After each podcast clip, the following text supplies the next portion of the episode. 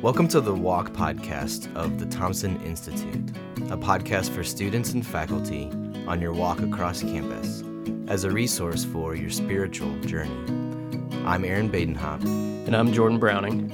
And we are your hosts and fellow Buckeyes.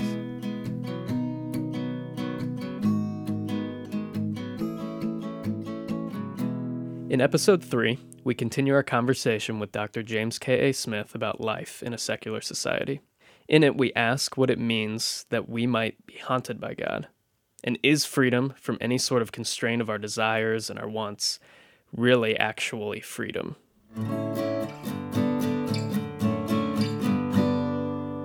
Uh, could you, you talk a, about uh, haunting immanence? And you touched on this a little bit. Um, and I wonder if there are people on our campus that are experiencing what you describe, mm. Um, but don't know it or can't put words to it. Can you put some words to what you mean by haunting well, immanence? Yeah. So uh, maybe just back up a tick. So what what Taylor would say is, um, in a sense, a secularist account of a secular age. You know, the kind of naturalistic a quasi atheistic account of what it means to live in a secular age is just not very good theory because it doesn't make sense of the messiness and complexity of the secular age and what like what people really experience in a secular age. So uh, um, you, to be honest, right? I mean, a university is a non-representative sample, but for the most part, out and about in the world, you don't run into a ton of people who say, "I'm an ardent naturalistic atheist." I mean, if they are, they're they're, they're kind of like vegans. You will know immediately. you know, uh, um, you don't have to ask; they will tell you. But that's a that's a that's a small hmm. sample. Instead, what do we run into a lot? We run into people who say, "I'm spiritual, but I'm not religious." right? So there's yep. there's and the secularists, the the Sam Harris's, the Christopher Hitchens of the world, their accounts don't make sense of how many people are not willing to relinquish a something more. Do you know what I mean? Like they're not signing up for institutional religion, but there is still these sorts of cracks and openings where they're not they can't just write off some kind of mystery or longing. And so I yeah, I'm really interested in the phenomena we see in a, a, a secular society in which people are still kind of like it's it's like there's some sort of other that's knocking on the door and we we wish it would shut up but it won't and it keeps kind of bugging us. So we'll try to carve it down to size of something we can manage but uh, um, it's like I, I remember in uh, Steve Jobs bio, the biography of Steve Jobs by Walter Isaacson you know near the end of Steve Jobs life. And Jobs is in many ways almost like the paragon of late modernity you know founder of Apple, design, beauty, technology, capitalism, right? He's the whole thing. And and as he's facing death, he says to Isaacson, you know, I'm about 50-50 on believing in God. Hmm. Which is if, if you're in San Francisco and you meet somebody who's 50-50 on believing in God, it's like I will take that bet. Do you know like that's that's yeah. an interesting. He doesn't fit the typical narrative. Mm. So there's these I think it's much more messy and open. I think you hear it in popular music. I think you see it in films that mm. people are still gravitate towards. Maybe we're still domesticating transcendence, so it doesn't ask anything of us. But Taylor is just saying the secularist account of our age doesn't do justice to all of these kinds of phenomena. Would you even say too that maybe I'm putting words or thoughts in your mouth like that that's where the Christian then could step in to say, here's an explanation for what's yeah, going yeah, on to yeah, help make sense of yeah. It's interesting. We have a little bit of a precedent like that. In in um, in the new testament in the book of acts there's this episode where Paul, the Apostle Paul, goes to Athens, which is the center of philosophy and thinking at the time. And what's intriguing is in the center of kind of rational deliberation on Mars Hill, the Areopagus, he sees actually all these altars and and one of them is even dedicated to an unknown god and and uh, paul's like kind of admires them it's like wow you guys are really covering all your bases you've got you don't there's something going on that you don't even know about you want but you mm-hmm. want to make sure you've kind of yeah. given it hedge room. your bets yeah hedge your bets and so uh, that's what that's what i would say uh, uh um, one way to see what uh, Christian philosophical accounts do, and Taylor very much does this, by the way, in a secular age. It says, well, okay, try this on and see if it doesn't make better sense. In a way, he gives a non-secularist account of the secular. That that he says, well, what would happen if you started with the assumption that there actually is transcendence? Okay, so just entertain that as a hypothesis. Does that do a better job theoretically of making sense of phenomena that we see? And he argues that yes, this is actually better theory. Hmm. Um, and so that's the opening, the kind of cracks in the secular that you can Yeah. walk through. Yeah. Well, you also in uh, How Not to Be Secular, you engage with Barnes, and you say the Christian religion didn't last so long merely because everyone believed it. It lasted because it makes for a hell of a novel, Yeah. which is pretty close to Tolkien's claim that the gospel is true because it is the most fantastic fantasy, the greatest fairy story ever told. Now, I think that there are a lot of people on the campus who consider Christianity to be more what Tim Keller calls a straitjacket. You know that mm-hmm. that whatever Christianity is, it just exists to hold people back from doing what they want to do, mm-hmm. uh, which seems to be quite the opposite of a mm-hmm. fantastic fantasy. And so, uh, I, I'm wondering how you might respond to a person who doesn't doesn't think of Christianity as as having this fantastic fantasy Yeah. to it. Yeah, I, I mean, my first, my first response is probably to just ask for their patience and ask them to consider that what they think they know of Christianity isn't Christianity. And and by the way, I also think sometimes a lot of the Christianity that's a lot of the Christianities that people walk away from are sometimes faiths worth losing because they hmm. are they are stunted, flattened, bastardized versions of what is true, authentic, full Christianity. And so in some ways you almost have to lose those, you know, there's there's Christianities, for example, that are uh, uh, functionally equivalent to Americanism. For example, right? Or there are Christianities that are just these kind of Sunday school simplicities and pieties those are Christianities that you actually have to leave in the dust in order to come to this kind of a Christianity, which is the fantasy, right? The eucatastrophe, as, as Tolkien puts it. Um, uh, so yeah, what what I think um, Christianity is probably not what you think it is. Would be the first move, and then secondly, to realize the straitjacket concern. Um, mostly stems from a conception we have of our own freedom, for example, right? So, and th- this is kind of a classic philosophical conversation. There are many different ways of thinking about freedom.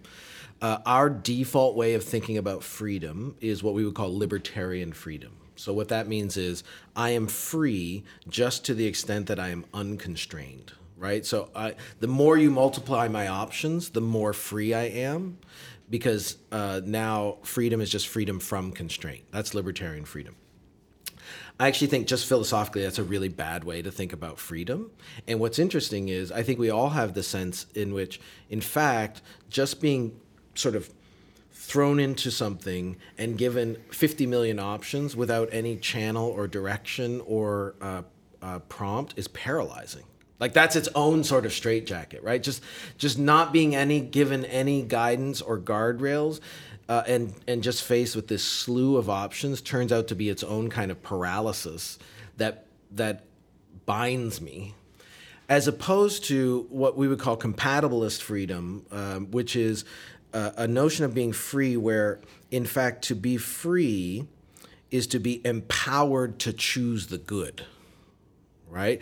That actually being given the ability to realize what is for my own good ends.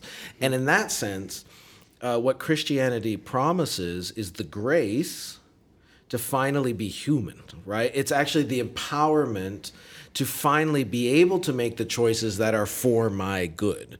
And uh, uh, that's part of the story, right? So, in that sense, Christianity is a liberation, not a paralyzing. And uh, but that that way of thinking about freedom is so um, uh, counter-cultural almost. Except here's here's another place where I think there's this interesting open. I think we might be reaching a nadir in our cultural moment in which people are realizing you know what we thought was liberation is not all it's cracked up to be. Do you know what I mean? Mm. And and and you, and you know what? You can be a junior at college and and you know you get to college and what you what you can't wait for is to get out of your parents' house, to get away from all the rules. Now you're your own person, you can do whatever you want, and so you do that and you you dive into that and you embrace that for 3 years. And at the end of your junior year, you're sitting around and you're like the hell am I doing? Dude, like this, this, this. I'm exhausted. I'm mm-hmm. unhappy. Yep. I have all these hurts and wounds in my life. Like this, this is what my quote unquote freedom got me to. And at that point, you start looking around and say, you know, what I, what I really wish. And and at that point, now you are actually so kind of bound by the habits you've set for yourself that you find it hard to break out of them and choose a way of life that would be nourishing and, and life giving. And at that point, if somebody came along and said, here is the kind of springboard and possibility for you to live towards a good that you can't imagine for yourself now that sounds to me like liberation. Hmm. so it's it's a fundamentally different way of talking about freedom in a sense. I like that a lot. I think that's awesome. It's great. A, a question i had and i maybe the question is uh, let me know if i'm making too big of a leap in, in okay. my brain so as as you've been talking through the Taylor stuff, secular age, in my head, I'm I'm wondering like, it is part of even us as Christians. Do we need to let go of the idea that America is a Christian nation? Is that part of this too? Like the nationalism mixed with Christianity, is that part of like that we don't have to be scared of letting that go in a sense that that's part of the what we need to shed, even like what you were talking about a little yeah. bit earlier. I don't I don't yeah. know if that's too much of a leap. It's not too much of a leap. No, I, I totally see the connection there. And, and so the answer is just complicated and I, I want to sure. dive into the complication. So my first response is yes, absolutely yes. Okay. That that uh, um the the sense that um uh America as a project and Christianity are just intertwined and identical mm-hmm. um, has mostly led to a terrible uh, distortion of Christianity, right? So it's, uh, um, and especially when, by the way, you can you can sort of affirm the American project without that just sliding into white ethno nationalism for the record.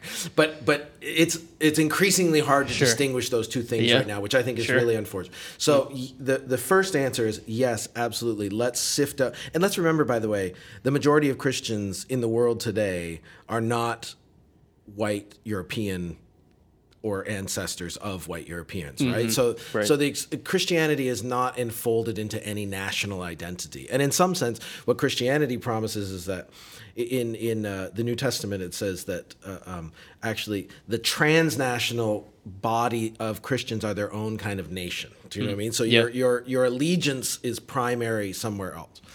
The only thing I would add to a layer of complication to that is, on the other hand, historically we can't deny that in many ways, a lot of the practices and intuitions that we've come to identify with liberal democracy which by the way I think are for the most part gifts to a society trying to live in common.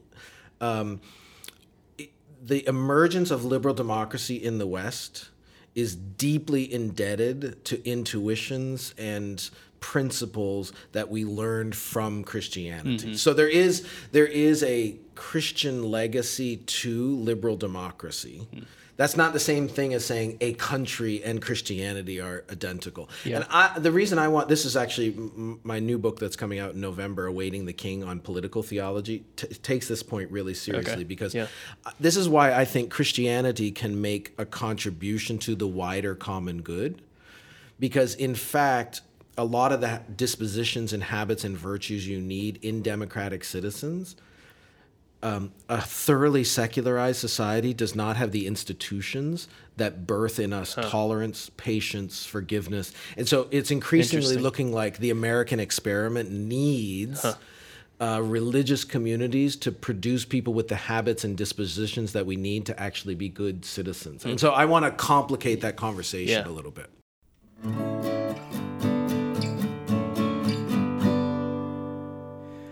One of the things that uh, Jamie Smith said that stuck out to me is he talked about how it's possible that there there are people out there who have rejected the Christian faith because of certain experiences that they've had in their background with with church. Mm. But what stuck out to me is he talked about how sometimes there are faiths worth rejecting. Mm. There are Christianities uh, worth rejecting because there are all kinds of distortions of Christianity. Mm. And so what stuck out to me is is is that because I find myself agreeing with him that you know, there are so many students I've talked to who've expressed uh, experiences they've had with Christianity where I would affirm what their their rejection of the faith mm-hmm. in, in light of what they've experienced. In other words, um, what they're rejecting is not the true biblical, historic, uh, loving Christian faith, mm. um, but some some distortion, some rep- misrepresentation that ought to be